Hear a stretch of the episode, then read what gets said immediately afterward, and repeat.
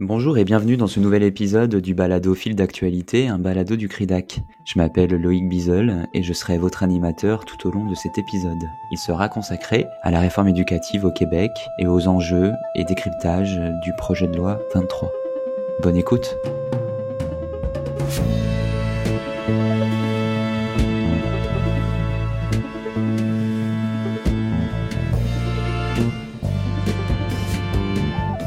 plongeons au cœur du débat qui entoure le projet de loi 23 au Québec, qui redéfinit grandement le système d'éducation de la province. Le projet de loi 23 a été adopté deux jours après notre enregistrement, soit le 7 décembre 2023. Tout au long de cet épisode, nos intervenants et intervenantes feront référence au projet de loi 23, mais il est désormais correct de parler de la loi 23. Depuis l'adoption de ce projet de loi, une préoccupation émerge de la part des syndicats, des fédérations, du réseau scolaire et de plusieurs professeurs et chercheurs en éducation. Ces groupes s'inquiètent de l'absence de soutien prévu dans les écoles pour atteindre ces objectifs ambitieux et des conséquences de cette réforme sur la liberté professionnelle, l'autonomie et l'autorité des enseignantes et des enseignants et de la recherche scientifique en éducation.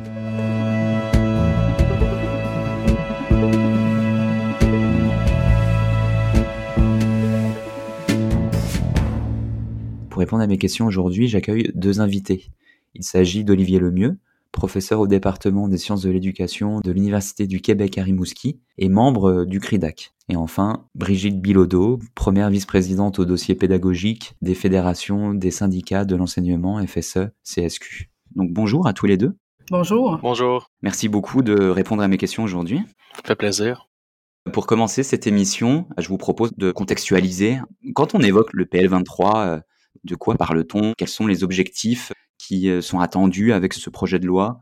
C'est une bonne question, en fait. Quels sont les euh, objectifs du projet de loi 23? Parce que lorsqu'on regarde, par exemple, les notes explicatives au début du projet de loi, ça nous donne très peu d'indices en comparaison de d'autres projets de loi.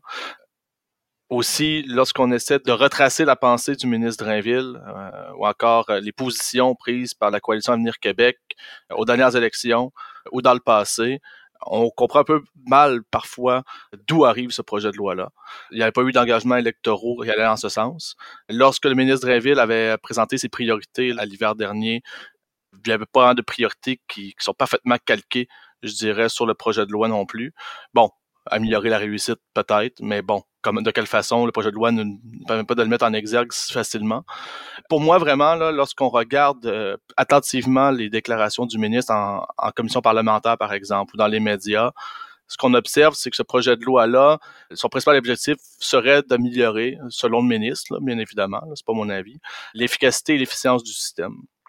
On est vraiment dans cette logique-là, hein, qui poursuit un peu ce que proposait le projet de loi 2040 du ministre Roberge euh, en 2020, mais en retirant cette fois une idée qui était quand même au cœur euh, du projet de loi 40 à l'époque et dans les autres réformes qui l'avaient précédé, l'idée de décentraliser la prise de décision.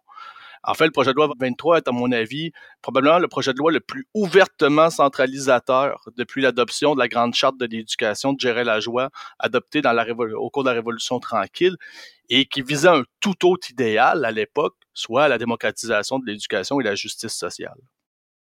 Dans le fond, si je remonte effectivement au projet de loi 40 qui a précédé euh, l'adoption du projet de loi 23, premier projet de loi qui avait été amené par euh, la CAC en éducation alors que Jean-François Roberge était euh, ministre. Effectivement, on visait hein, une, une, plus grande décentralisation. On parlait beaucoup de subsidiarité. Le ministre Roberge disait, on veut que les décisions se prennent par les gens qui connaissent les élèves par leur nom, donc le plus près possible des élèves on constate avec le PL 23 un revirement total. C'est contraire à ce que le PL 40 amenait. Donc, euh, je suis d'accord avec M. Euh, Monsieur Lemieux à cet effet-là.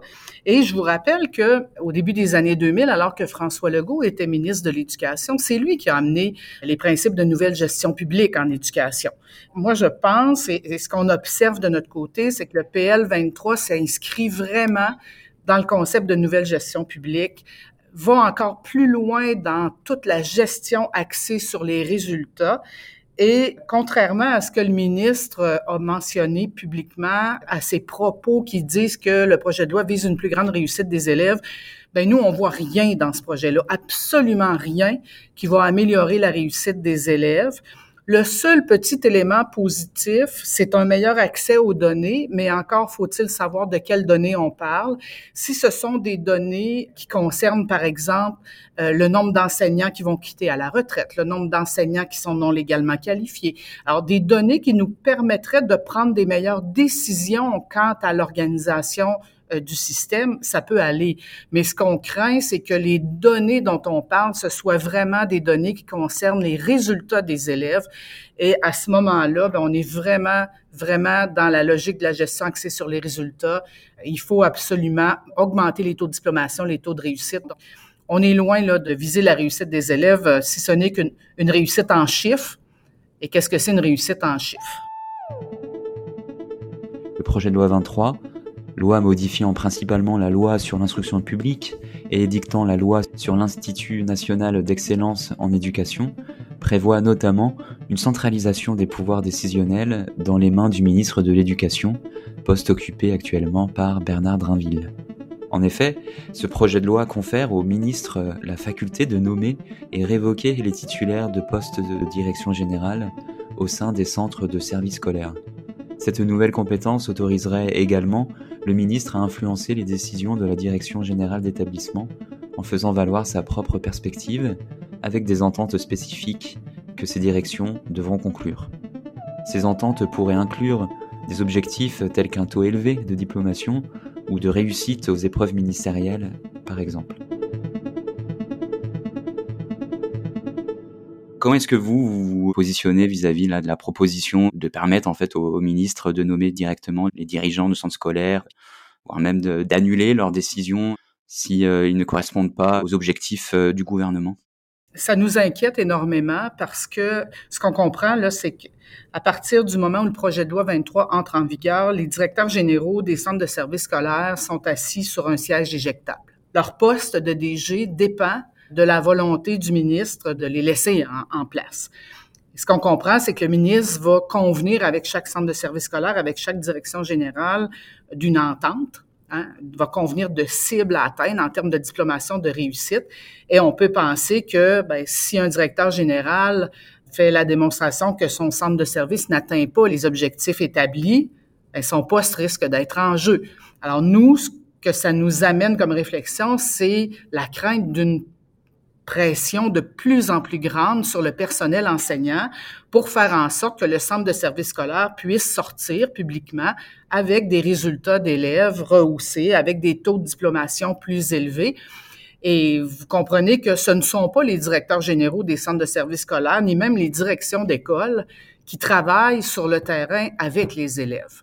Alors, ce sont les enseignantes et les enseignants épaulés par leurs collègues du soutien des professionnels qui ont à, faire ce travail-là. Alors nous, ce qu'on pense, c'est que de plus en plus, la pression va être mise sur les enseignants pour que les notes des élèves soient au rendez-vous. Alors, c'est une pression pour atteindre des statistiques, quand je disais des meilleurs résultats à placer sur la place publique. On assistait déjà il y a quelques années à des dérives à ce niveau-là.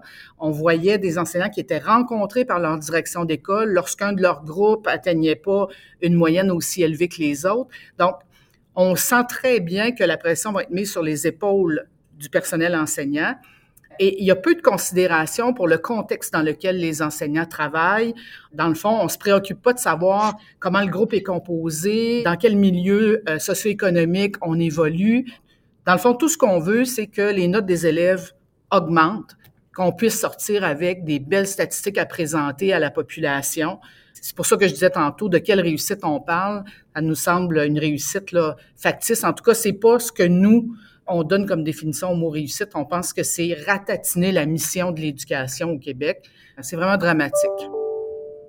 Si je peux compléter, j'ai euh, la même lecture que Brigitte, sincèrement. Il faut se rappeler qu'avant la loi 40 du ministre Roberge, ces DG-là étaient nommés par les conseils de commissaires, hein, qui étaient des élus. Lorsque le ministre Roberge avait voulu instaurer sa réforme, il l'avait fait en, en, promettant de ne pas faire une réforme barrette 2.0, euh, mais pour l'éducation. Donc, de mettre la domination de ces DG-là entre les mains des acteurs des milieux qui étaient sur les conseils d'administration. Là, on vient dépouiller ces conseils d'administration-là sur lesquels siègent des professionnels de l'enseignement, des parents et des représentants de la communauté. On vient les dépouiller de leur principal pouvoir, en fait, qui était de nommer les DG et donc d'évaluer du même coup leur travail. On vient centraliser vraiment cette nomination-là et du même coup en faire de bons petits soldats du ministre. C'est ça qui est inquiétant parce que il y a des décisions qui parfois doivent se prendre dans des milieux euh, intermédiaires ou locaux qui doivent être différentes des grandes orientations du ministère ou du ministre pour le bien-être des élèves. Euh, on l'a vu la dernière année, par exemple, il y a des DG, même si on voulait faire une mise en œuvre mur à mur des maternelles 4 ans dans les centres de services scolaires, qui ont dit, moi, je n'ai pas les ressources pour le faire, puis je le ferai pas cette année. Ça a beaucoup chicoté le ministre de voir ça apparaître dans les médias, par exemple. Et du même coup, ben, ils viennent se donner des moyens que dorénavant, si un DG fait ça, ben, il va pouvoir le faire sauter. C'est vraiment ça la situation. C'est inquiétant, bien franchement, parce que ces décisions-là qui se prenaient dans l'intérêt supérieur de l'élève dans les milieux locaux, désormais, les gens, s'ils les prennent, ils risquent d'être éjectés.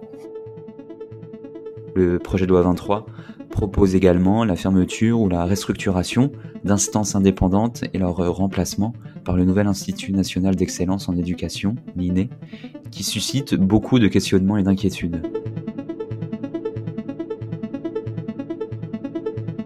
Qu'est-ce que vous en pensez de la création de cet institut, l'Institut national d'excellence en éducation?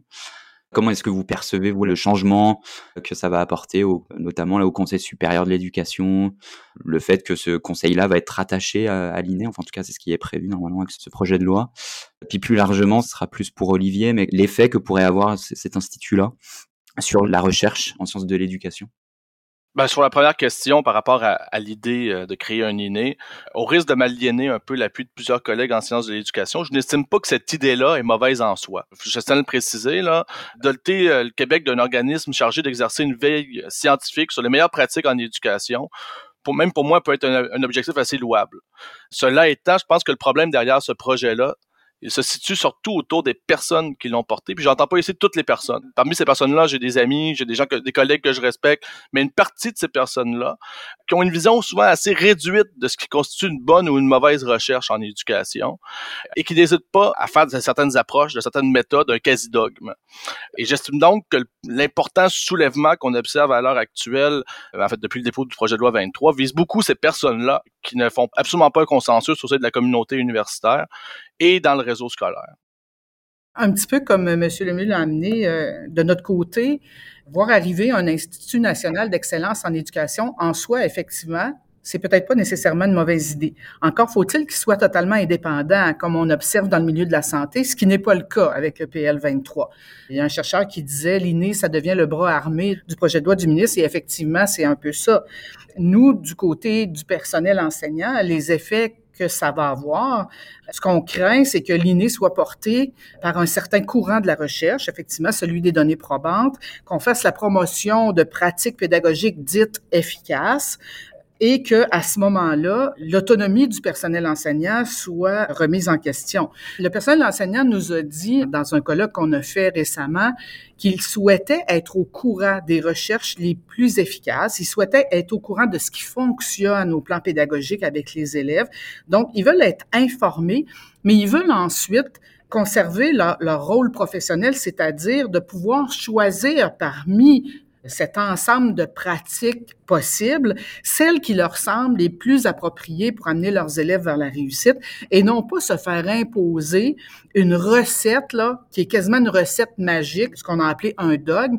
On l'a vu, hein, on a joué dans ce film-là, on a vécu l'histoire. Quand la réforme est arrivée dans, au début des années 2000, les enseignantes et les enseignants sur le terrain se sont fait imposer certaines pratiques. Hein. On ne parlait que de la pédagogie par projet, que de l'approche Et le personnel enseignant qui était sur le terrain, qui avait de l'expérience, disait ça fait pas de sens. Je constate que ces méthodes-là, ces approches-là fonctionnent bien avec mes élèves qui ont plus de facilité, mais je constate des effets pervers sur mes élèves en difficulté et je vois que ça fonctionne pas.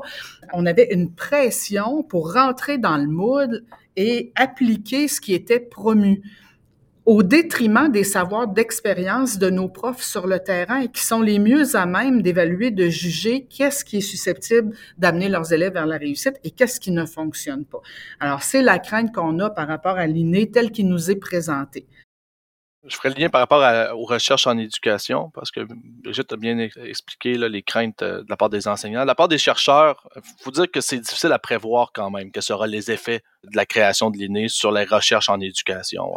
Certains craignent une certaine uniformisation de la recherche en avançant l'idée, par exemple, que si l'INE prône telle approche ou telle méthode de l'enseignement, qui serait en fait avérée scientifiquement et qu'elle suggère en fait au ministre que la formation continue des enseignants doit s'axer euh, par exemple, sur cette approche-là, et bien que les organismes subventionnaires en viennent eux aussi à préférer les recherches portant sur de telles approches ou de telles méthodes faut dire que mes recherches, en fait, personnellement, ne portent pas sur la pédagogie ou sur la didactique. Moi, je suis, je suis politologue et historien spécialisé en éducation.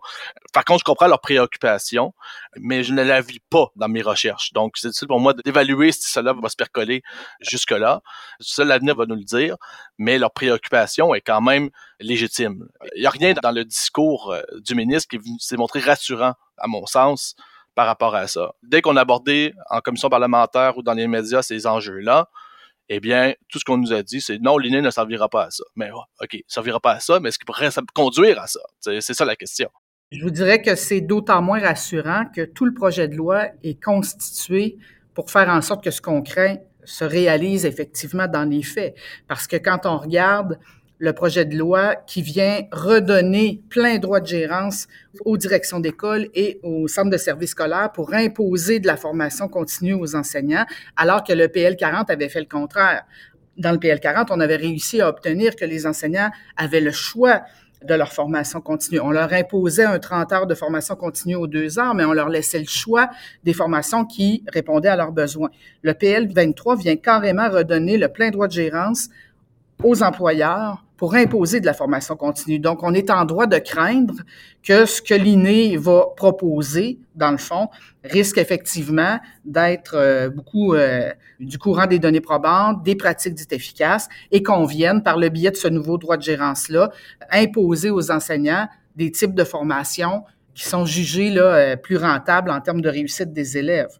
C'est très, très très inquiétant, d'autant plus que quand on parlait que le ministre va avoir accès aux données, hein, on parlait de statistiques, ben, à partir du moment où on va réaliser qu'un enseignant n'obtient pas euh, les résultats souhaités chez ses élèves, on est à même de craindre qu'il se fasse imposer la recette qui devrait normalement faire en sorte que ses élèves réussissent. Donc, on est en train de faire du personnel enseignant, si tout ça, ça s'avère exact, ben, des techniciens de recettes pédagogiques. Euh, des exécutants et non plus euh, des professionnels.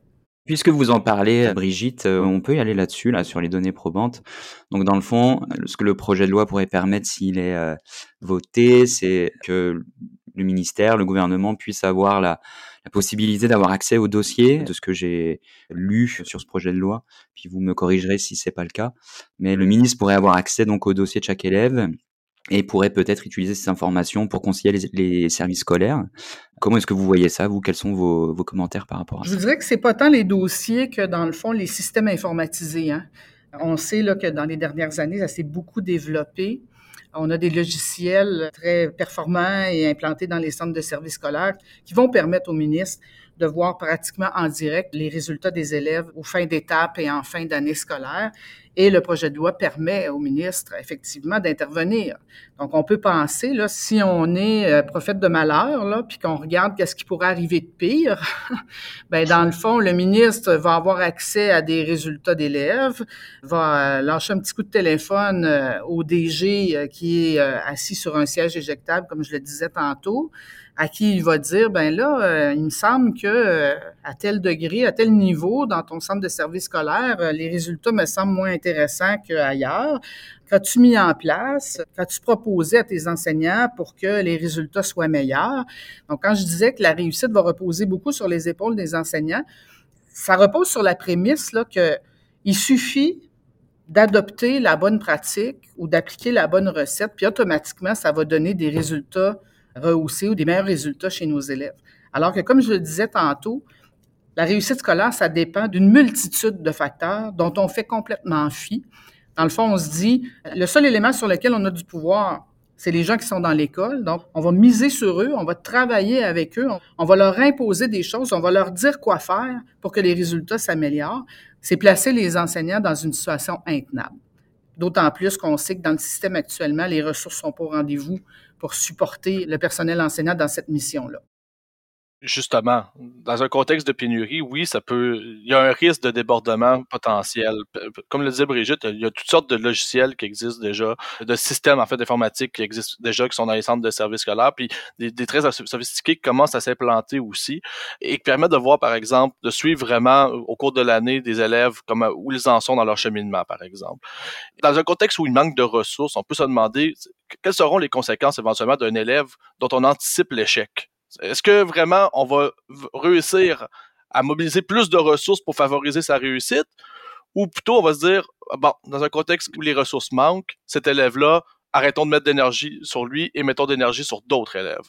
C'est ça le risque qui pend actuellement euh, au-dessus de nos têtes. Là. Par rapport aux données, la centralisation des données au sein du ministère, je peux comprendre quand même que dans l'exercice de fonction d'un ministre ou encore des sous-ministres, on puisse avoir besoin d'avoir le plus de données possible pour pouvoir prendre les meilleures décisions. Ceci étant, il faut quand même comprendre une chose. À l'heure actuelle, dans les ministères, il y a une masse de données sur toutes sortes de choses dans le système et il n'y a pas l'expertise pour pouvoir traiter de ces données-là de façon efficace. Donc, ce n'est pas vrai qu'en emmagasinant de plus en plus de, données, que le, ministre va réussir nécessairement à mieux piloter son système. Tant qu'on ne sera pas doté de l'expertise nécessaire au sein de ces mêmes ministères-là, moi, je ne le vois pas ce jour-là là, qu'il va arriver. Il faut savoir aussi que cette approche-là, elle n'est pas une invention du Québec. On peut observer euh, dans certains autres pays des approches similaires et on sait que la gestion axée sur les résultats telle qu'elle nous l'est proposée entraîne des dérives importantes, notamment ce qu'on appelle teach to the test. Le personnel enseignant qui vit une pression énorme pour que les élèves aient de bons résultats, ben, se retrouve dans le fond à enseigner, non pas le contenu total du programme, mais à enseigner en fonction de la préparation aux évaluations. Puis on sait qu'au Québec, on a des évaluations standardisées. Les élèves sont soumis à des épreuves ministérielles. Donc, un risque de voir, dans le fond, le personnel enseignant se concentrer seulement sur euh, les apprentissages qui devront être maîtrisés pour réussir un examen, plutôt que, encore là, la mission globale d'éduquer puis de faire des citoyens euh, qui ont une culture générale et tout ça. Et ça fait en sorte aussi qu'on va prioriser dans les milieux souvent les matières les plus, entre guillemets, payantes. Donc, on va se concentrer sur le français, sur les mathématiques, sur les sciences, au détriment d'autres matières scolaires qui sont pourtant, qui ont toujours été vues comme étant respectueuse de la mission de l'école, c'est-à-dire de faire en sorte que les élèves en formation générale, au primaire et au secondaire, soient confrontés ou soient euh, éveillés à toutes sortes d'aspects. Donc, les arts, euh, la musique, euh, les langues, dès que ce sera des matières qui ne font pas l'objet d'évaluations standardisées ou d'épreuves ministérielles, bien, on risque d'y accorder moins de temps et donc de faire de nos élèves, d'entacher notre mission qui est de faire en sorte d'arriver à un développement global, puis de faire connaître aux élèves seulement les matières dites principales, mais avec euh, les arts euh, et tous les éléments de, de culture. On voit aussi des dérives comme faire en sorte que les élèves qui ont plus de difficultés ne se présentent pas à ces examens-là. On voit aussi de la complaisance à l'égard de l'évaluation, de la tricherie, des manipulations de notes. Puis on, on le sent déjà là, dans certains milieux, le discours de mettre l'emphase sur les élèves qui sont payants, c'est-à-dire les élèves qui sont pas en très, très grande difficulté, mais un peu comme M. Lemieux le disait, les élèves qui sont, disons, juste sur le bord, là, et euh, chez qui on va mettre beaucoup, beaucoup d'énergie pour hausser les résultats, au risque d'abandonner les élèves qui ont vraiment beaucoup de difficultés, effectivement, dans un système où on n'a pas les ressources pour y répondre. Et ces dérives-là étaient déjà présentes. Donc, la crainte, c'est qu'avec projet de loi 23, en fait, qu'on les revienne les renforcer. Euh, vraiment. Parmi les autres conséquences, euh, l'anxiété de performance hein, de nos élèves. On se scandalise lorsque il y a une étude qui apparaît dans les médias qui recense que nos élèves, 50-60% euh, de nos élèves souffrent d'anxiété de performance dans les écoles, par exemple. Mais si tout le système est axé sur leur performance, comment vous voulez pas en créer des, euh, êtres anxieux? Est-ce que c'est vraiment le genre de vision qu'on a pour notre école? D'abord et avant tout, d'amener nos élèves à ne pas nécessairement évoluer dans un milieu dans lequel il fait bon d'être, où il fait bon d'apprendre, faire des êtres qui ont envie de s'épanouir, donc à être en contact avec toutes sortes de disciplines, ou plutôt en faire une école qui est tout axé sur la performance scolaire, sur les résultats, toujours en réfléchissant à où je me diriger par la suite. Hein. c'est qu'est-ce que je vise. Donc, c'est vraiment une drôle de période dans laquelle on se trouve présentement. Puis le projet de loi 23 vient juste ajouter, je dirais, ajouter une pierre à la mort. Là. On est vraiment dans une vision très utilitariste de l'école plutôt que dans une vision plus humaine de l'éducation.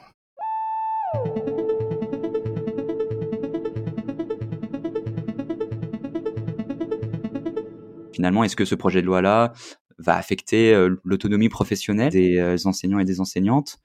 En vous écoutant, j'ai l'impression que finalement ce, projet de loi-là va juste euh, aggraver la crise qu'on peut connaître actuellement dans les services scolaires. J'aimerais beaucoup vous, vous entendre là-dessus.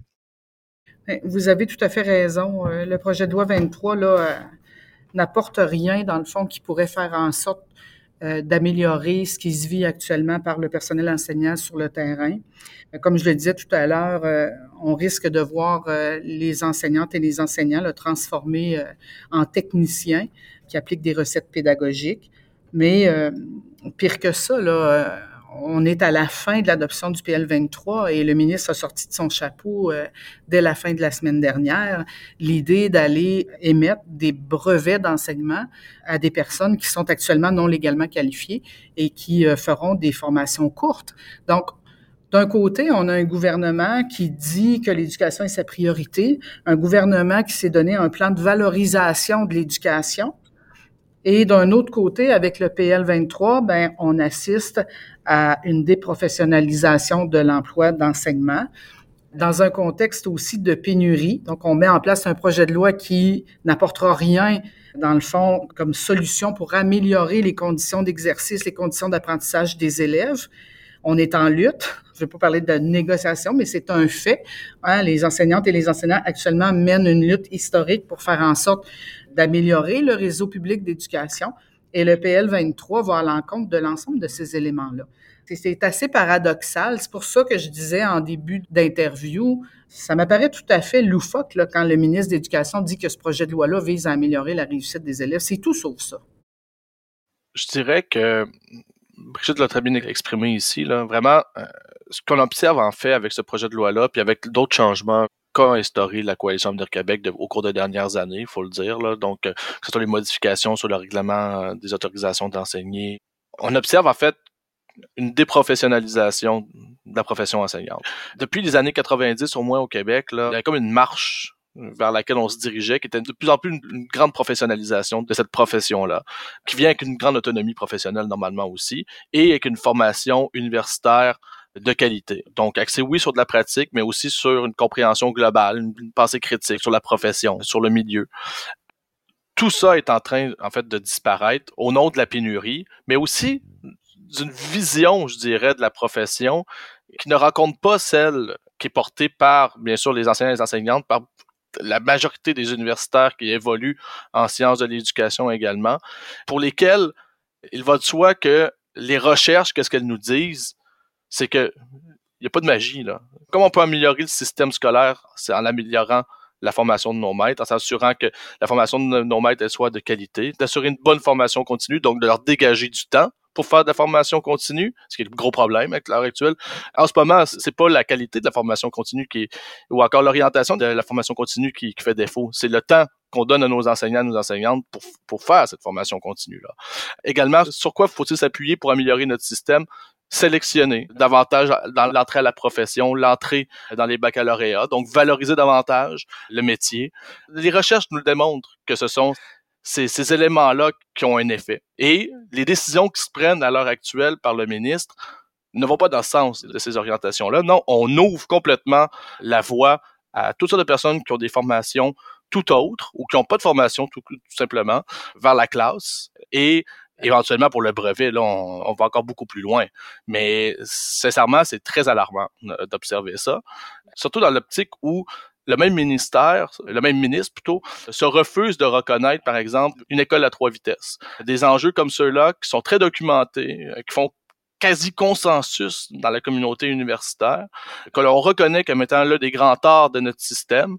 Et pourtant, on vient nier des enjeux comme ceux-là en disant non, non, ça ne sera pas un problème, on va donner de la formation continue, on va, comme disait Brigitte, on va leur donner la recette et, et du même coup, tout le monde va réussir, également dans les, écoles publiques, alors qu'on sait très bien que le personnel non qualifié, là, il n'est pas dans l'école privée actuellement, il est à l'école publique beaucoup. Là. Dans les écoles privées, ils, réussissent à conserver leur équipe école pour bien des raisons.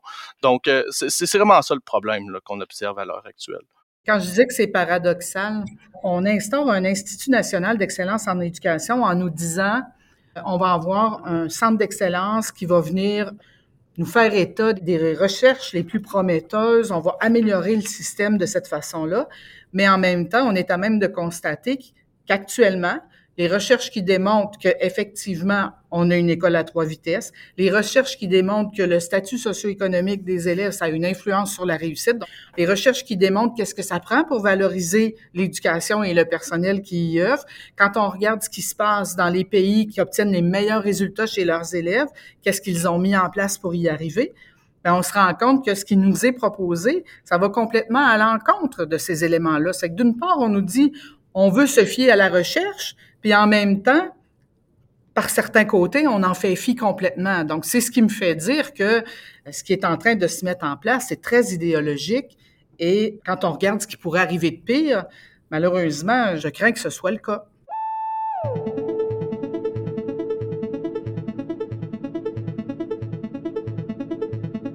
Donc on comprend bien finalement que le cœur de la problématique autour de ce PL23, c'est vraiment la vision, des visions opposées qui peuvent euh, graviter là autour de ce projet de loi-là sur finalement le système éducatif. Et il y a quelque chose quand même qui est assez majeur dans cette réorientation là qui est proposée par euh, ce projet de loi, c'est le fait que cette réorientation se fait finalement sans euh, consultation démocratique, ou presque aucune, si j'ai bien compris. En effet, on n'a pas du tout été consulté. Personne n'avait vu venir là, ce projet de loi-là. Euh, il est apparu là, comme euh, un jumping jackbox. Là. Et on sait maintenant qu'il avait été, euh, pour une bonne part, là, réfléchi, élaboré par un comité secret là, qui a siégé au ministère. Donc, ça s'est fait un peu en catimini. Si je, si je compare avec le PL 40, où, à tout le moins, le ministre Roberge et, et ces gens du ministère avaient euh, consulté les différents acteurs et euh, étaient ouverts à apporter certains changements en cours de processus. Cette fois-ci, les seules personnes qui ont été invitées en commission parlementaire, euh, ça semblait être des personnes qui avaient déjà un parti pris favorable pour ce qui était mis au jeu. Et toutes les personnes, presque toutes les personnes qui auraient pu contester le projet de loi ont été écartées de la commission parlementaire. Ça m'apparaît très antidémocratique et c'est très inquiétant pour la suite parce que là, non seulement le processus n'a pas fait place à un échange puis à une réflexion des différents acteurs qui sont concernés par l'éducation, mais on, est sur le point de remettre dans les mains d'une seule personne énormément de pouvoir, euh, comme on l'observe dans des pays ou dans des endroits dans le monde où euh, ben, on est loin de la démocratie, là. Je dirais que ce, projet de loi-là m'apparaît, oui, antidémocratique, mais sur plusieurs points. On a, on a un peu euh, escamoté tout à l'heure euh, les changements qu'il instaure euh, vis-à-vis le Conseil supérieur de l'éducation, par exemple. On pourrait passer aussi au comité d'agrément des, programmes de formation à, à l'enseignement, le CAPFE. Au Québec, depuis les années 60, on s'était doté de toutes sortes d'instances visant à amener les acteurs à être partie prenante de la prise de décision, à, se rencontrer, à dialoguer, à délibérer et à pouvoir faire des recommandations euh, aux ministres sur les grandes décisions à prendre à l'égard du système. Le Conseil supérieur de l'éducation est né en même temps que le ministère de l'Éducation, il hein, faut se le rappeler, vraiment dans cette optique-là. Là, on vient dire non, le Conseil supérieur de l'éducation, ce n'est plus pertinent parce que on aura soit un, un INE qui n'aura pas le même pouvoir. Faut le dire, l'INE, euh, il va devoir répondre à des commandes du ministère, il ne pourra pas faire des avis d'initiative comme le fait le Conseil supérieur de l'éducation. Donc, un avis comme celui sur l'école à trois vitesses qu'avait fait le Conseil, ça n'arrivera pas d'un INE, là. Ça, ça pas d'un INE. Les recommandations qui sont issues d'un avis comme celui-là, qui ont été délibérées, qui ont été discutées par des acteurs du milieu en commission, puis en, à la table du Conseil, par exemple, ça ne découlera pas d'un inné non plus. Donc, on vient rapatrier toutes sortes de pouvoirs autour du ministre, qui devient vraiment le tout-puissant. Si on met ça en comparaison avec euh, également avec les changements qu'on a instaurés avec le projet de loi 40, donc la disparition des conseils de commissaires, qui est venu faire disparaître aussi d'autres contre-pouvoirs dans le système et les remplacer par des conseils d'administration qu'on vient à nouveau dépouiller avec le projet de loi 23. Eh bien, qu'est-ce qu'on constate? C'est qu'essentiellement, là, à partir de, de l'adoption du projet de loi 23, les seuls acteurs quasiment qui vont pouvoir émettre des avis contraires au ministre dans notre système de façon officielle, j'entends, ce sera les groupes de pression, par exemple les syndicats et les universitaires. Donc, c'est quand même une vision du système extrêmement hiérarchique, autoritaire même qu'on nous propose, alors que les recherches sur l'efficacité des systèmes, des modèles de gouvernance nous disent clairement que c'est pas ça qui fonctionne. Donc, c'est très inquiétant d'observer tout ça. Donc, oui, je vois des dérives démocratiques de ce côté-là, absolument. Je suis tout à fait d'accord. C'est une élimination totale de tout ce qui est contre-pouvoir. Monsieur Lemieux a parlé du CSE, du Conseil supérieur de l'éducation, mais l'abolition du CAPFE, le comité d'agrément des programmes de formation à l'enseignement. Donc, le ministre veut faire adopter des formations courtes parce que ça semble être sa solution pour régler la pénurie, mais en même temps, il élimine complètement l'organisme qui avait la charge de s'assurer de la qualité des programmes de formation à l'enseignement. C'est effectivement là toutes sortes d'exemples et des démonstrations claires là, que on n'est vraiment pas dans un modèle euh, de gouvernance démocratique. Euh, au contraire, c'est effectivement très inquiétant. Le Conseil supérieur de l'éducation, nous, on était pratiquement en deuil là, de voir disparaître un organisme comme celui-là qui, au fil des ans, a éclairé euh, l'évolution du système d'éducation au Québec et qui était composé hein, paritairement avec des gens du terrain, euh, autant des travailleurs, des enseignantes, des enseignants, mais des représentants des directions d'école. On vient de perdre toute cette richesse-là, puis effectivement, les pouvoirs sont concentrés dans les mains euh, d'une seule personne et d'un petit groupe de personnes. Donc, c'est grave, c'est grave ce qui se passe. Je comprends tout à fait le, deuil de Brigitte. Moi aussi, je le vois comme un grand drame, la disparition du Conseil supérieur de l'éducation. Sincèrement, je le vois comme un fleuron euh, du Québec, à l'instar d'Hydro-Québec. C'est sûr qu'on peut pas venir évaluer la rentabilité d'un organisme conseil de la sorte, hein, comparativement à une société d'État. Mais le CSE, non seulement était une source d'information fiable, importante au Québec, mais contribuait aussi au rayonnement du Québec à l'étranger. Il est largement cité dans toute la francophonie, le Conseil supérieur de l'éducation. Et son remplacement par un Conseil de l'enseignement supérieur, c'est pas vrai que ça pourra faire la même chose parce qu'on perd toute la vision systémique qui était au cœur de ce Conseil-là. Donc oui, je le vois vraiment comme un grand drame. Donc, si je résume un petit peu, finalement, euh, ce projet de loi-là, ce serait un projet de loi presque en rupture avec euh, tout l'héritage euh, qui a été mis en place depuis les années 60, depuis la première création du ministère de l'Éducation, et une, rupture aussi avec une vision finalement du, système éducatif québécois. Absolument. Absolument. Bon. Vous disiez tantôt, Olivier, que le, processus législatif aussi, la gestion démocratique du processus législatif, des débats peut-être à l'Assemblée ont été aussi questionnants. Et quels commentaires vous, vous auriez à faire Brigitte l'a bien mentionné, la liste des personnes rencontrées lors des consultations particulières, c'était ridicule. Là. Euh, la députée euh, a même dit qu'elle avait eu l'impression d'avoir été convoquée à un dîner de con lorsqu'elle a, a su que pratiquement tous les universitaires qui ont été invités à se prononcer sur le projet de loi étaient rattachés à un comité euh, du ministère qui était en faveur des changements instaurés par le projet de loi, mais qu'aucun ne l'a mentionné en commission parlementaire quand même. Là c'est sûr que ce processus-là, oui, mais je dirais l'attitude du ministre, tout simplement également. Puis je terminerai avec peut-être un peu cette anecdote-là. En fait, dans le cadre de mes travaux là, de recherche que j'ai conduits euh, au doctorat notamment, j'avais interviewé plusieurs acteurs qui avaient joué des rôles importants durant les grandes réformes scolaires euh, de la Révolution tranquille. Puis je me rappelle de fait des mots de Denis Vaugeois, un historien qui était plus tard, euh, après la Révolution tranquille, ex-ministre euh, péquiste en fait, qui avait occupé un siège relativement important au sein du ministère de l'Éducation naissant. Puis me, me disait être perturbé à l'époque par tous les changements qu'initiait le ministre Gérin Lajoie et son sous-ministre de l'époque, Arthur Tremblay. Changement qui lui donnait l'impression de parfois de jeter le bébé avec l'eau du bain.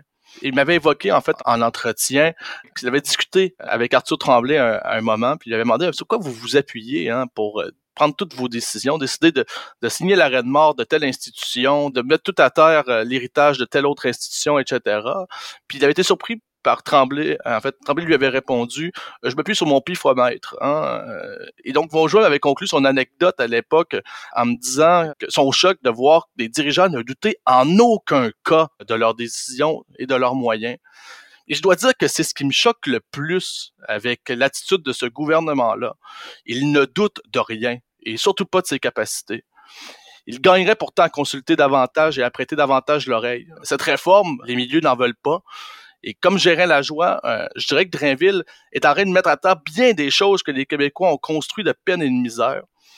Mais contrairement à gérer la joie, il ne le fait pas au nom d'un idéal bien défini, qui est celui de la justice sociale et de la démocratisation, mais euh, autour d'un idéal d'efficacité à tout prix, euh, de performance. On n'est pas dans les mêmes idéaux, là.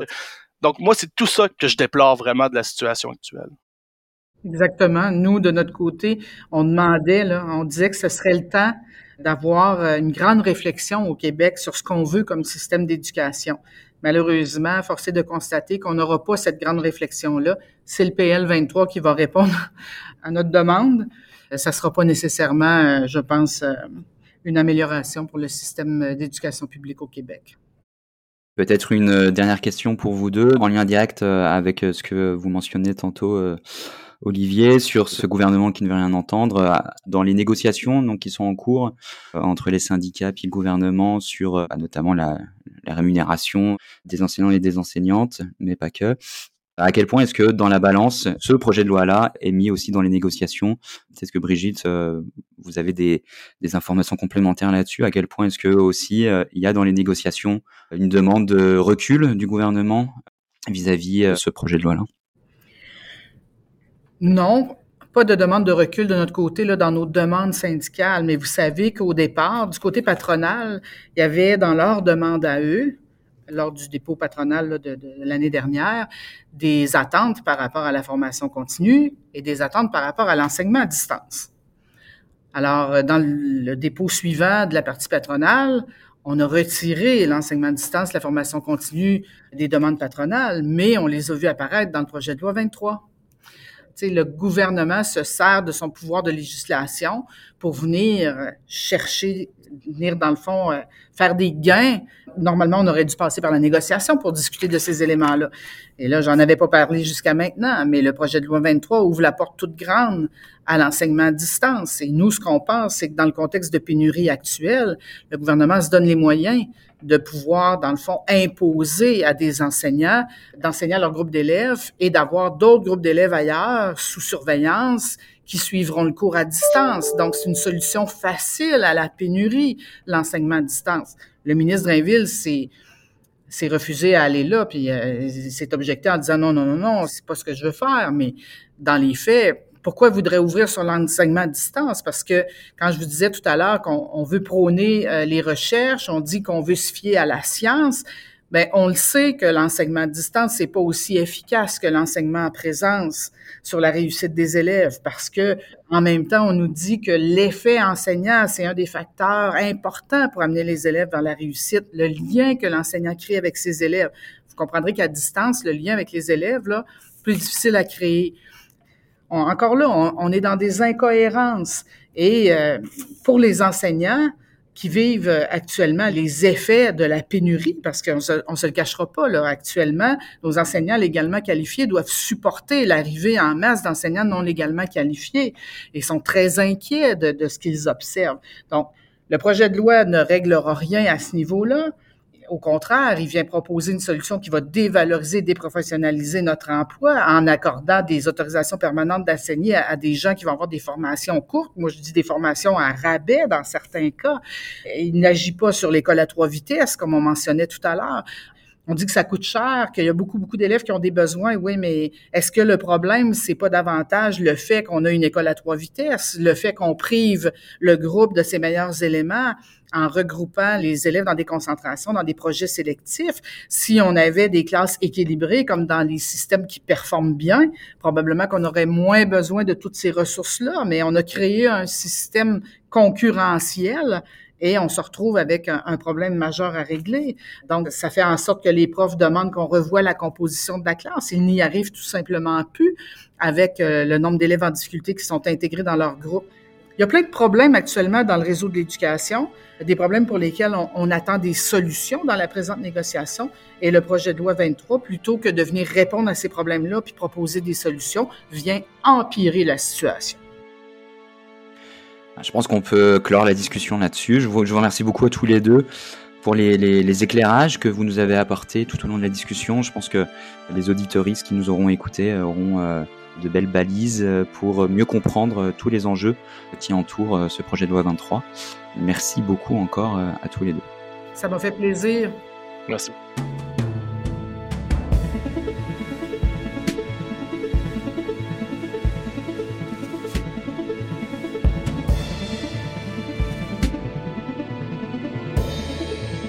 C'est ainsi que s'achève ce nouvel épisode du balado Fil d'actualité, un balado du CRIDAC. Je remercie euh, encore une fois Brigitte Bilodeau et Olivier Lemieux d'avoir répondu à mes questions aujourd'hui. Je remercie également euh, Caroline Magnan-Saintonge à la co-réalisation de cet épisode, ainsi que Camille Brasseur pour le montage. Quant à nous, nous nous retrouvons bientôt pour un nouvel épisode de Fil d'actualité, un balado du CRIDAC.